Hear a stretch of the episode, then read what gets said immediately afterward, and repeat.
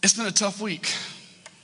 It's been a very tough week. It's been a very heartbreaking week to see everything that's going on in our country. It, it hurts and it cuts to our hearts deeply. And so um, I felt it was very appropriate that we, um, we pray for our country, that we, that we lift up our country because it's, in a, it's, it's spiraling downwards and things are not looking good. And so um, we, the church, are called to pray for our country. So I want to do that. 1 Timothy chapter 2, verses 1 through 4 says, uh, the apostle says, Therefore I I exhort, first of all, that supplications, prayers, intercessions, and giving of thanks be made for all men, for kings, and for all in authority, that we may lead a quiet and peaceable life in all godliness and reverence. For this is good and acceptable in the sight of God our Savior who desire all men to be saved and to come to, to the knowledge of the truth. We need to be praying for our president. We need to be praying for our political leaders in Washington, D.C. We need to uh, be praying in, in, the days to come that the, that the temperature comes down, that comes down and people think level headed. But we always, always, always, always need to look at everything in this world with a biblical worldview. And the bottom line is God desires, as we just read in the text, He desires that all men be saved and come to know the truth. So, our heart's desire and our prayer request, and, and uh, that I want you to be praying for our country and praying for those around us, is that we shine the light of the Lord Jesus Christ to this dark and fallen world, and that all men, the scripture says it, second, 1 Timothy chapter 2, verses 1 through 4, that all men come to a knowledge of the truth. So, again, Let's pray. Father God in heaven, we thank you, Lord,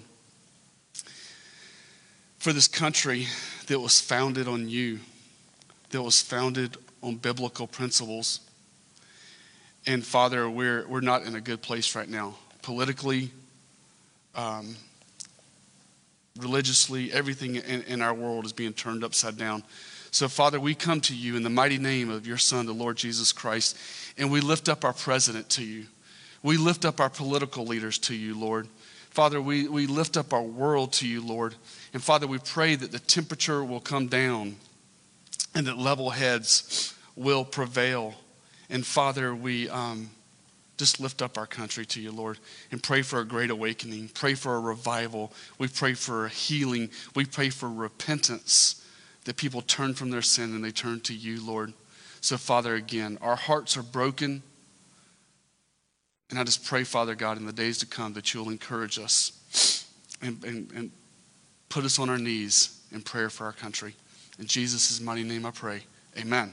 Amen. And also, if you don't get our weekly email, if you'll send me an email at uh, david at ccirmo.com, uh, we'll add your email address to our weekly email. And if you're with us this morning and would like to get our weekly email, just uh, put your uh, name and your email address on a bulletin at the back table, and we will. Um, add your email to our, our weekly email distribution so you can know exactly what's going on at Calvary Chapel Irmo. And if you're in need of special prayer, if you're in need of special prayer, you can go to ccirmo.com forward slash prayer and submit your prayer request, and we would love to uh, pray for you. So, if you would, turn in your Bibles this morning to Hebrews chapter 12. Hebrews chapter 12. And uh, we're looking at a very fascinating, awesome passage of Scripture this morning. We'll actually be uh, looking at Hebrews chapter 12, verses 18 through 29.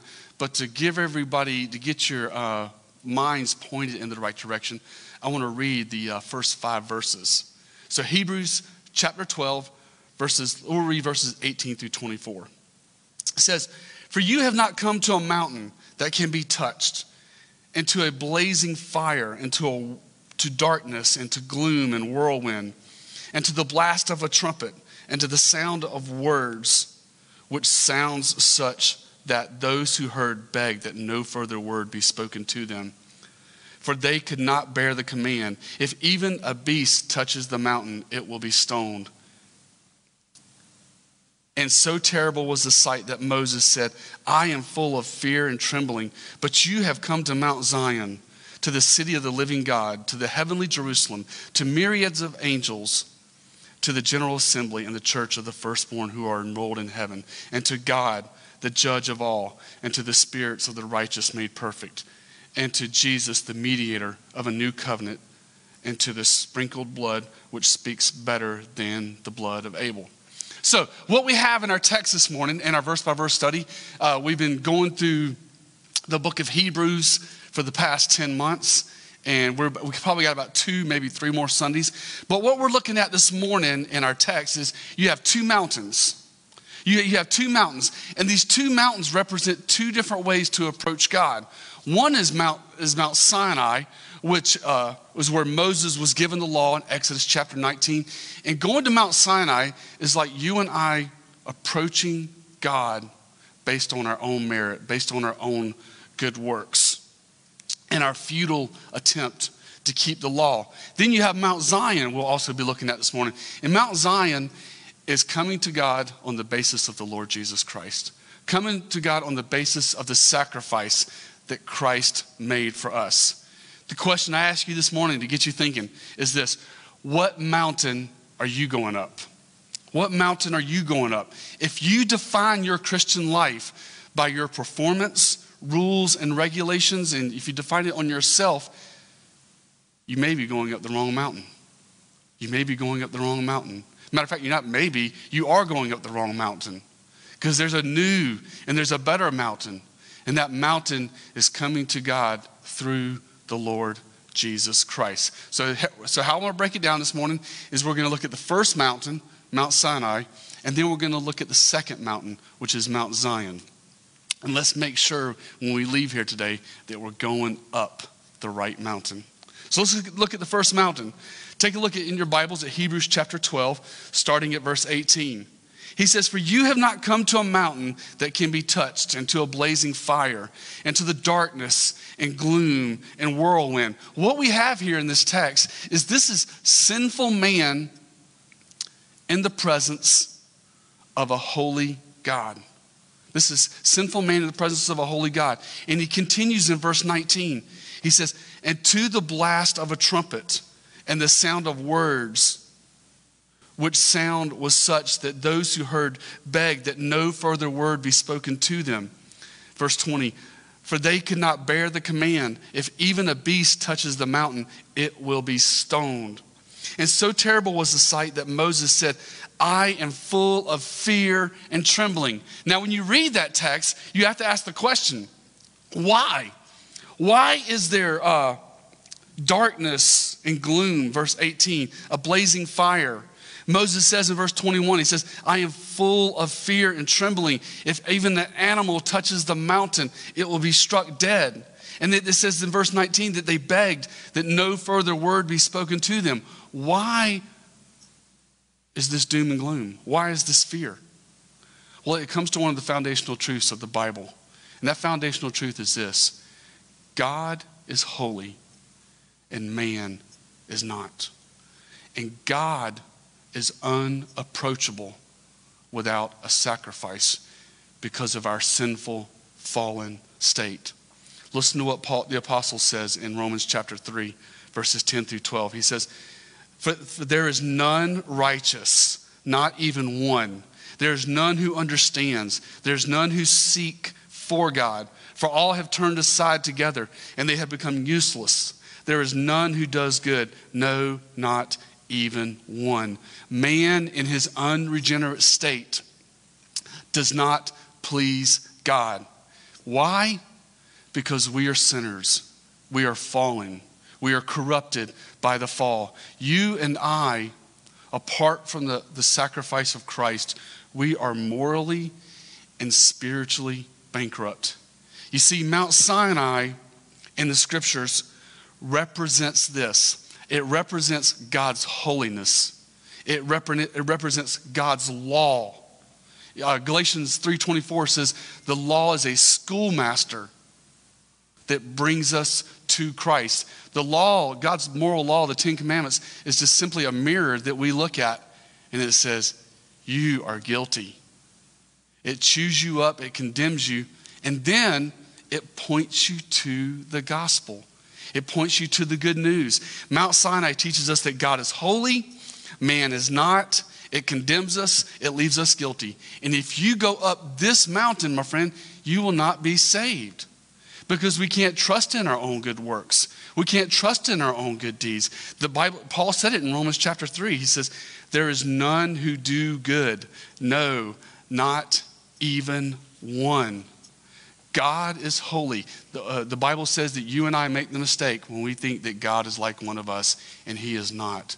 God is high, He is holy, He is pure, and He is perfect. And that creates a huge problem for us.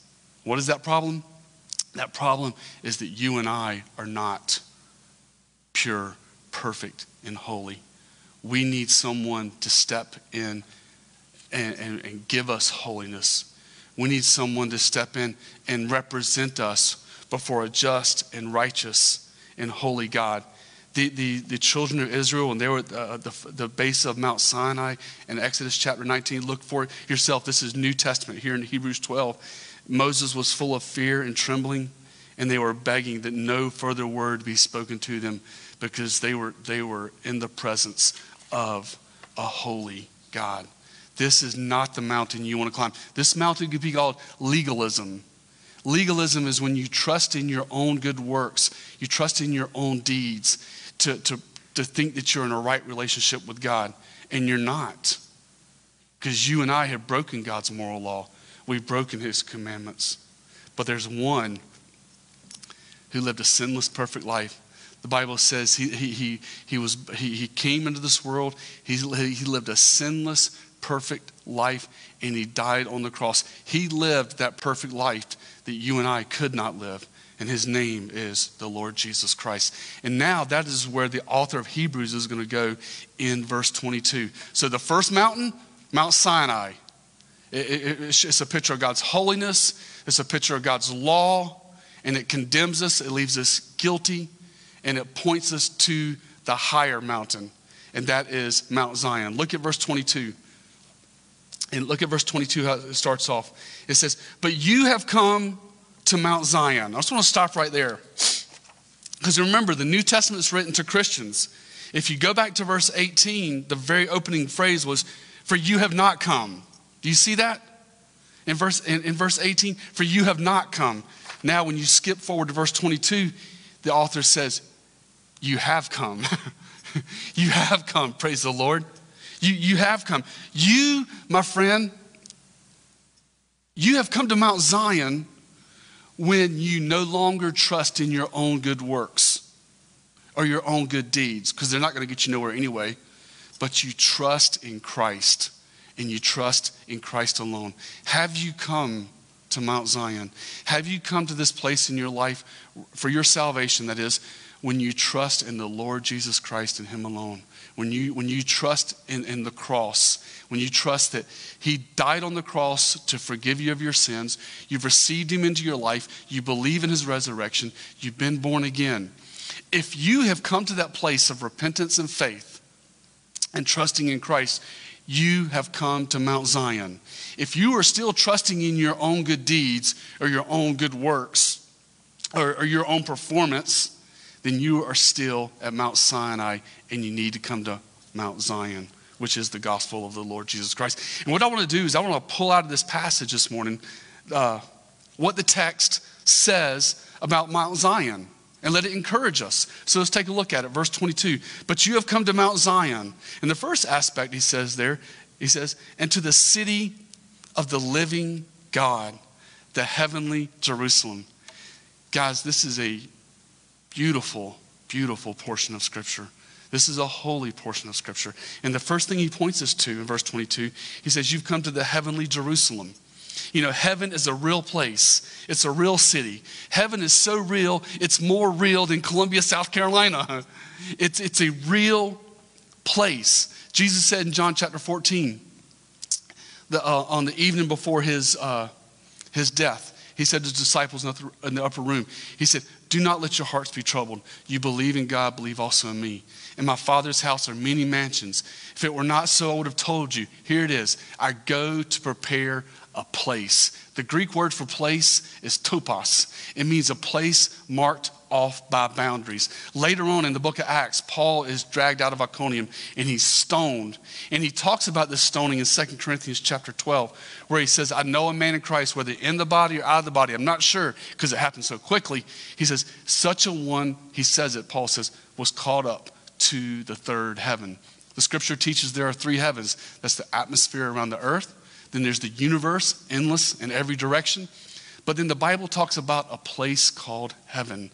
The, Paul says in 2 Corinthians chapter 12, verse 2, the third heaven. And then John the Apostle in, in Revelation, in Revelation chapter 21, he says, And I saw the new Jerusalem, the third heaven, the holy city, coming down out of heaven. So heaven is a real place. I love the movies. I love watching the movies about heaven, but I don't need the movies to convince me that heaven is for real because Jesus has already told me it's real in God's word. And this is part of the gospel. This is part of Mount Zion, that there's a heavenly Jerusalem. And then look at the verse 22, he continues, and to myriads of angels, to myriads of angels. That word myriads uh, is, means innumerable. It means it, it can't be, it, they can't be counted. But the Bible says that up in heaven, that the angels, they surround the throne and they cry out, holy, holy, holy is the Lord God Almighty. The text doesn't say it, but I think that the reason John says holy, holy, holy, it's a holy for each member of the Trinity. A holy for the Father, a holy for the Son, a holy for the Spirit. But regardless, the myriad of angels that's being referred to in verse 22 is the angels that surround the throne and an angelic worship, a choir of worship that surround the throne. And notice what they cry out. They're talking about what was we talked about at Mount Sinai, which is God is holy. Holy, holy, holy is the Lord God Almighty. He continues in verse 23. Let's look at the third item. The first one was there's a heavenly Jerusalem. Second, uh, there's the myriad of angels. And then he says in verse 23 To the general assembly and church of the firstborn who are enrolled in heaven. That begs the question the, the thinking mind question is this Who or what is the church? Well, let's just make it very clearly the church is not a political organization, the church is not a religious organization. The church is the, uh, is the spiritual body of Christ. The church is the spiritual body of Christ in the earth. The Greek word is um, I'm, I'm, pronouncing it wrong, but ecclesia, but it means the, the called out ones. The called out ones. You know, a lot of times when we think of church, we say, hey, let's go to church this morning. But we don't go to church, we are the church. Now, we can call it the church if you want to, but biblically speaking, the church, ecclesia, uh, the, the, the, word just skipped my mind while ago. I've said it so many times. But we are the ecclesia. We, we are the called out ones, and we don't go to church, we are the church. 1 Peter uh, 2 9 says, But you are a chosen generation, a royal priesthood, a holy nation, his own people, that you may proclaim the praises of him who called you out of darkness into his marvelous light. Folks, when we leave the building, the church has left the building. You know, we, we are the kingdom. The kingdom of God is within us by being born again, by trusting in Christ. And we are his representatives in the earth. And, and the church, and the church alone, has the answer to the world's problems and is found in this beautiful book right here. And this is what we need to be um, showing forth and, and, and, sharing with people. Because this truth and this truth alone was what, what will fix the woes in our world. Verse 23, he continues. He says, And to God, the judge of all, Remember what we talked about back at Mount Sinai? At Mount Sinai, we were told, stay away. Stay away. Because of God's holiness and your sinfulness, you will perish. But here at Mount Zion, through the gospel of the Lord Jesus Christ, we are invited to the Father's table. We are, we are invited into the Father's presence. And it says to God, the judge of all. When it says the judge of all, that simply means that God is righteous in all he does. He is pure, he is perfect, he is holy. And now, today, through the cross, through Jesus Christ, he invites you and I to come to the table, to come and be a part of this beautiful, magnificent, holy kingdom. Continuing on in verse 23, it says, And to the spirits of the righteous made perfect. To the spirits of the righteous made perfect. God and God alone is the one who makes people righteous. You and I don't have the ability in and of ourselves to, to, uh, to make ourselves righteous. Because God is righteous and God is righteous alone. It takes an act on his part because the Bible teaches there's nothing good within us. As we saw in Romans chapter 3, Paul says, There's none good, no, not one. So, how are we made perfect? What is God's, what is God's mechanism? What is God's way of making um, a sinner acceptable in his eyes? Look at verse 24. Verse 24 answers that question. It says, and to Jesus, the mediator of a new covenant. You see, Jesus is the go between. Jesus is the one that represents us. Imagine for a moment you're standing in a court, a court of law. You're guilty of a heinous crime. You pick the crime in your mind, any crime, doesn't matter, small or big, but you're guilty. And the judge looks at you and says, I'm going to use my own name. David, you got anything to say before I pass sentence? And, and, and the, the jury and, and the lawyers and all that are there, they see all the pictures and all the evidence of your guilt. And I hang my head and I say to the judge, Your Honor, there's nothing I can say. I am guilty. And just as the judge is about to pass sentence, just about just as the judge is fixing to pr- pronounce a sentence and send you off to prison for a very long time or pay an, a, a very large fine, at the very moment he's about to pass sentence, someone comes bursting through the courtroom doors and says, Wait a minute, Your Honor, I'll pay his fine. And everybody stops, like, what, what, what's going on here? He goes to the judge. He says, I will pay the fine for David's crime. See, all, the, the judge, his number one concern is that justice is made, that the fine is paid, that, that, that, um, that the fine has been paid. And because the fine is paid, the judge looks at me and says, David, you are now free to go. Someone has paid your fine. That someone that came bursting into the courtroom and paid my fine is, guess who? Jesus. He stepped into the eternal courtroom of, in, in the presence of God the Father and says, I have paid David's fine for his sin by my death on the cross. Jesus presented himself at the cross of Calvary as an atonement, as a payment to pay the price for my sin. And not only for my sin, but yours also. That's what that word in verse 24, where it says, And to Jesus, the mediator, he is the go between, he is the one that represents us. And now, what does it say? There is a new covenant. And that new covenant, it was made by Calvary. And that new covenant is this that if you come to God on the basis of Christ's sacrifice, if you come to God on, on the basis of Jesus' death, burial, and resurrection, you will be forgiven. You will be born again. You will be given a new heart. That is the gospel. That Jesus, according to the scriptures, Paul says, he died for our sin. He continues to drive that point home, looking at verse 24. Half, halfway through verse 24, look at what he says. After it says, And to Jesus, the mediator of the new covenant, he says, and to the sprinkled blood, which speaks better than the blood of Abel. Hebrews 9:22 says, without the shedding of blood, there is no forgiveness of sin. A sacrifice had to be made to satisfy the wrath and judgment of God. And that's exactly what Jesus did.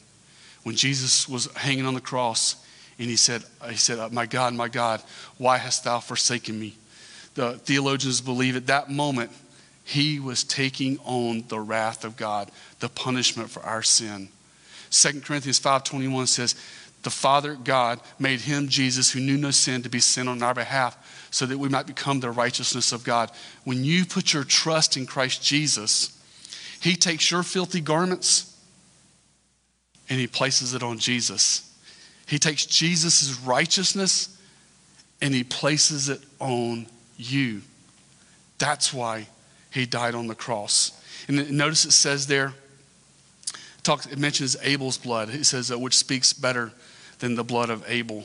Abel's blood, if you go back to Genesis and read the account, Abel's blood did what?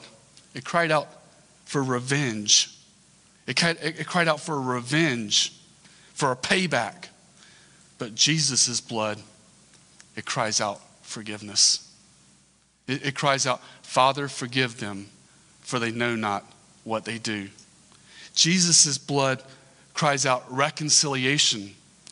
Jesus' blood cries out all, that, that whosoever believes will not perish but have eternal life. Jesus, Jesus' blood is what gives us the ability to approach God and, and to be a part of this second mountain, this, this Mount Zion, this kingdom being a Christian and being a follower of Christ. So there you have it. You have, you have the two mountains. You have Mount Sinai, which is uh, you coming to God on the basis of your own good works, uh, coming to God uh, apart from the, the work of Christ.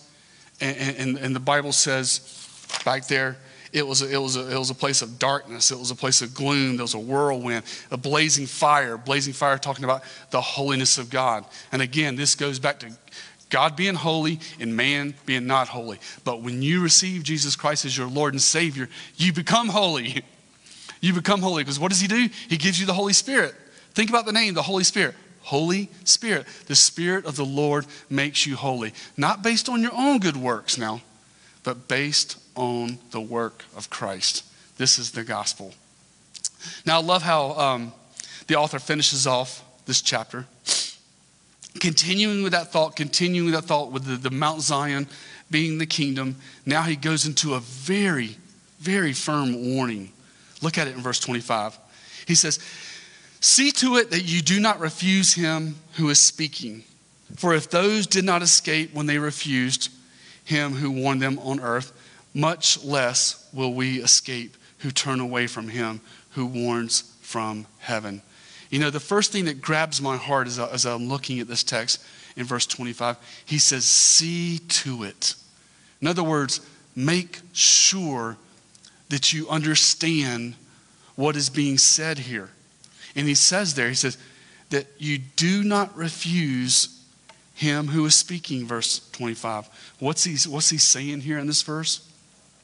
Christ is warning this world by his word through preaching, through teaching of the word, that one, if you approach God by your own good works, your own good deeds, and not by the cross, you will perish.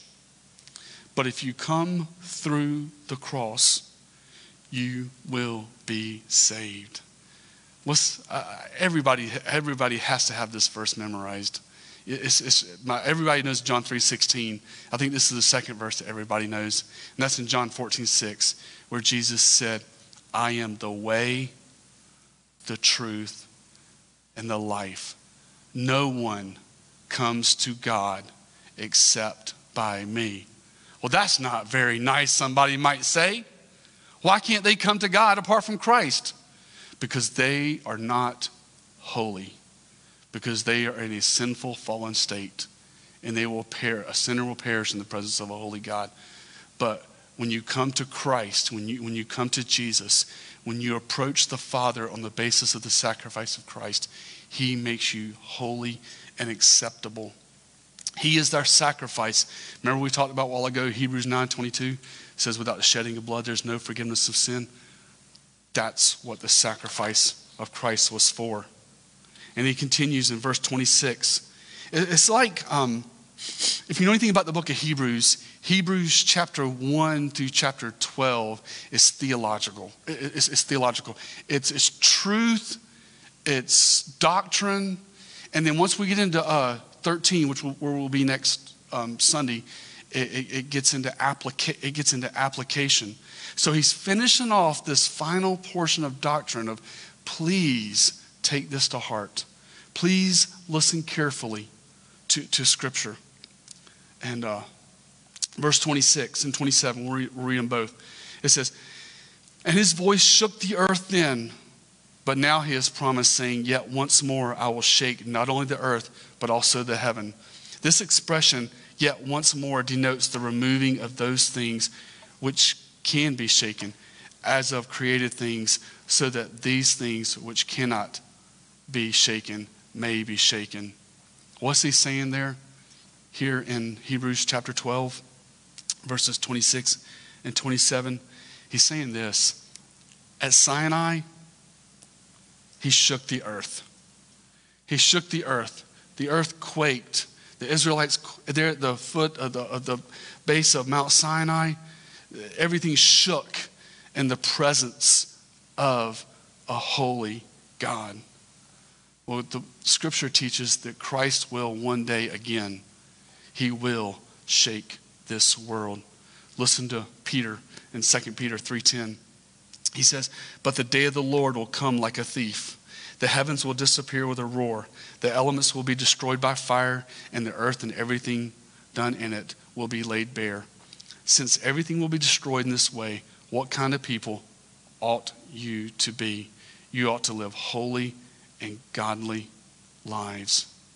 Family, the truth, and, I think this is a truth that we need to be reminded of in the midst of what, what was taking place in our world right now, is this. One thing we do know for sure the world is changing. And, and life is, it appears to, that life is changing as we know it. But, but what we have to know, we have to firmly understand and, come, and, and know in our hearts is this that even though the world is changing, God does not change.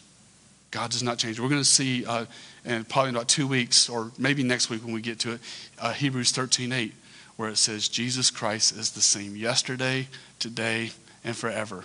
God does not change. And one day he will come again. And he's not coming again as a baby in a manger, he's coming as the King of kings and the Lord of lords.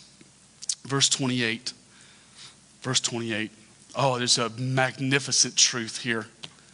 Magnificent truth. We've kind of been going there as we've been studying it, but there's, there's something that just, just grabbed me in this verse. Verse 28, he says, Therefore, since we receive, therefore, since we receive a kingdom which cannot be shaken, let us show gratitude by which we may offer to God an acceptable service with reverence and awe.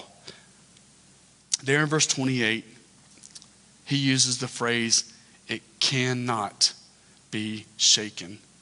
This is one of the greatest truths in all of the Bible. Every truth, every verse has an awesome truth. If, if you've been around me, you, in, in, but, but this is the greatest truth in all the Bible is that this kingdom will endure. It will never end. It will outlast all kingdoms. Listen to what the psalmist said about the Father, about God in Psalms 90, verse 2. He says, Before the mountains were brought forth, or even you had formed the earth and the world, even from everlasting to everlasting, you are God. God dwells outside the realm of time and space. He dwells in a place that we call eternity, okay? And he, his kingdom and who he is it will never change, it will never end. He will outlast creation because He is eternal. He's from everlasting to everlasting. That's the Father. The Lord Jesus Christ, as we'll see next week, as I mentioned a while ago, Hebrews chapter 13, verse 8 says that Jesus Christ is the same yesterday, today, and forever. And guess what? Your, your, your Bible, the words written in this book, listen to what Peter said.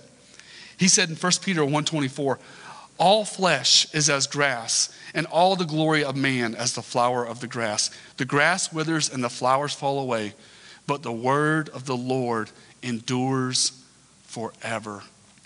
Family, we have a firm foundation. The world is changing, our politics is changing, religion is changing, but the kingdom of God never changes. And it's a firm foundation for us to trust and us to build our lives on. And also, you notice there in verse 28, he says that we may offer to God an acceptable service. What is acceptable service? Acceptable service is number one, believing the gospel. Believing the gospel with all of our hearts.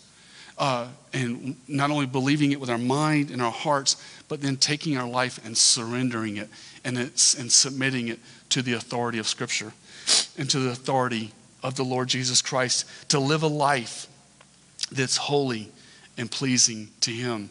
That is an acceptable service.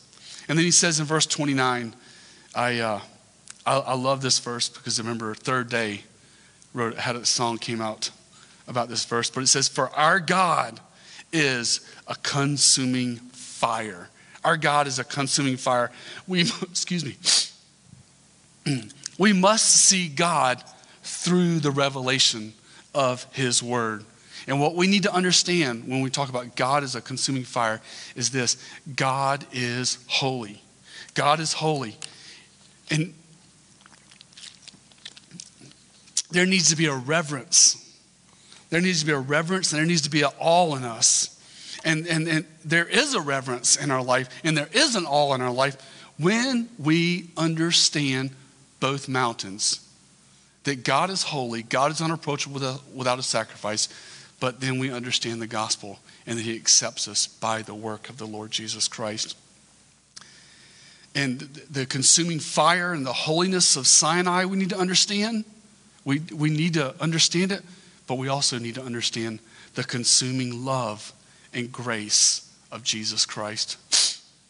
The consuming love that He displayed for us at the cross and the amazing grace that He has given us and shown us. I close with this thought this morning. Which mountain are you going up? Are you going up the mountain of legalism, trusting in yourself, which is no mountain at all? Because we saw from Mount Sinai, Exodus chapter 19, that, that, that it's, it's a futile attempt to try to keep God's law, to approach Him on your own merit. Or you can approach Him on the basis of the sacrifice of Christ. Choose today to serve Christ, to put your faith and trust and confidence in Him. And you, my friend, will be going up Mount Zion and not Mount Sinai. Let's pray. Father God in heaven, thank you, Lord, for your word. Father, um, it's a temptation in our life to trust in our, our own good deeds, our own good works, to say, look at us, but Father, we, we help us t- to not trust in our own good deeds or our own good works, but to trust in you, in you alone, Lord God, in Jesus, your Son. So, Father, thank you for our study in the book of Hebrews. And help us all to make sure we're going up the right mountain, following you, Christ Jesus. In your holy and awesome and precious name I pray. Amen.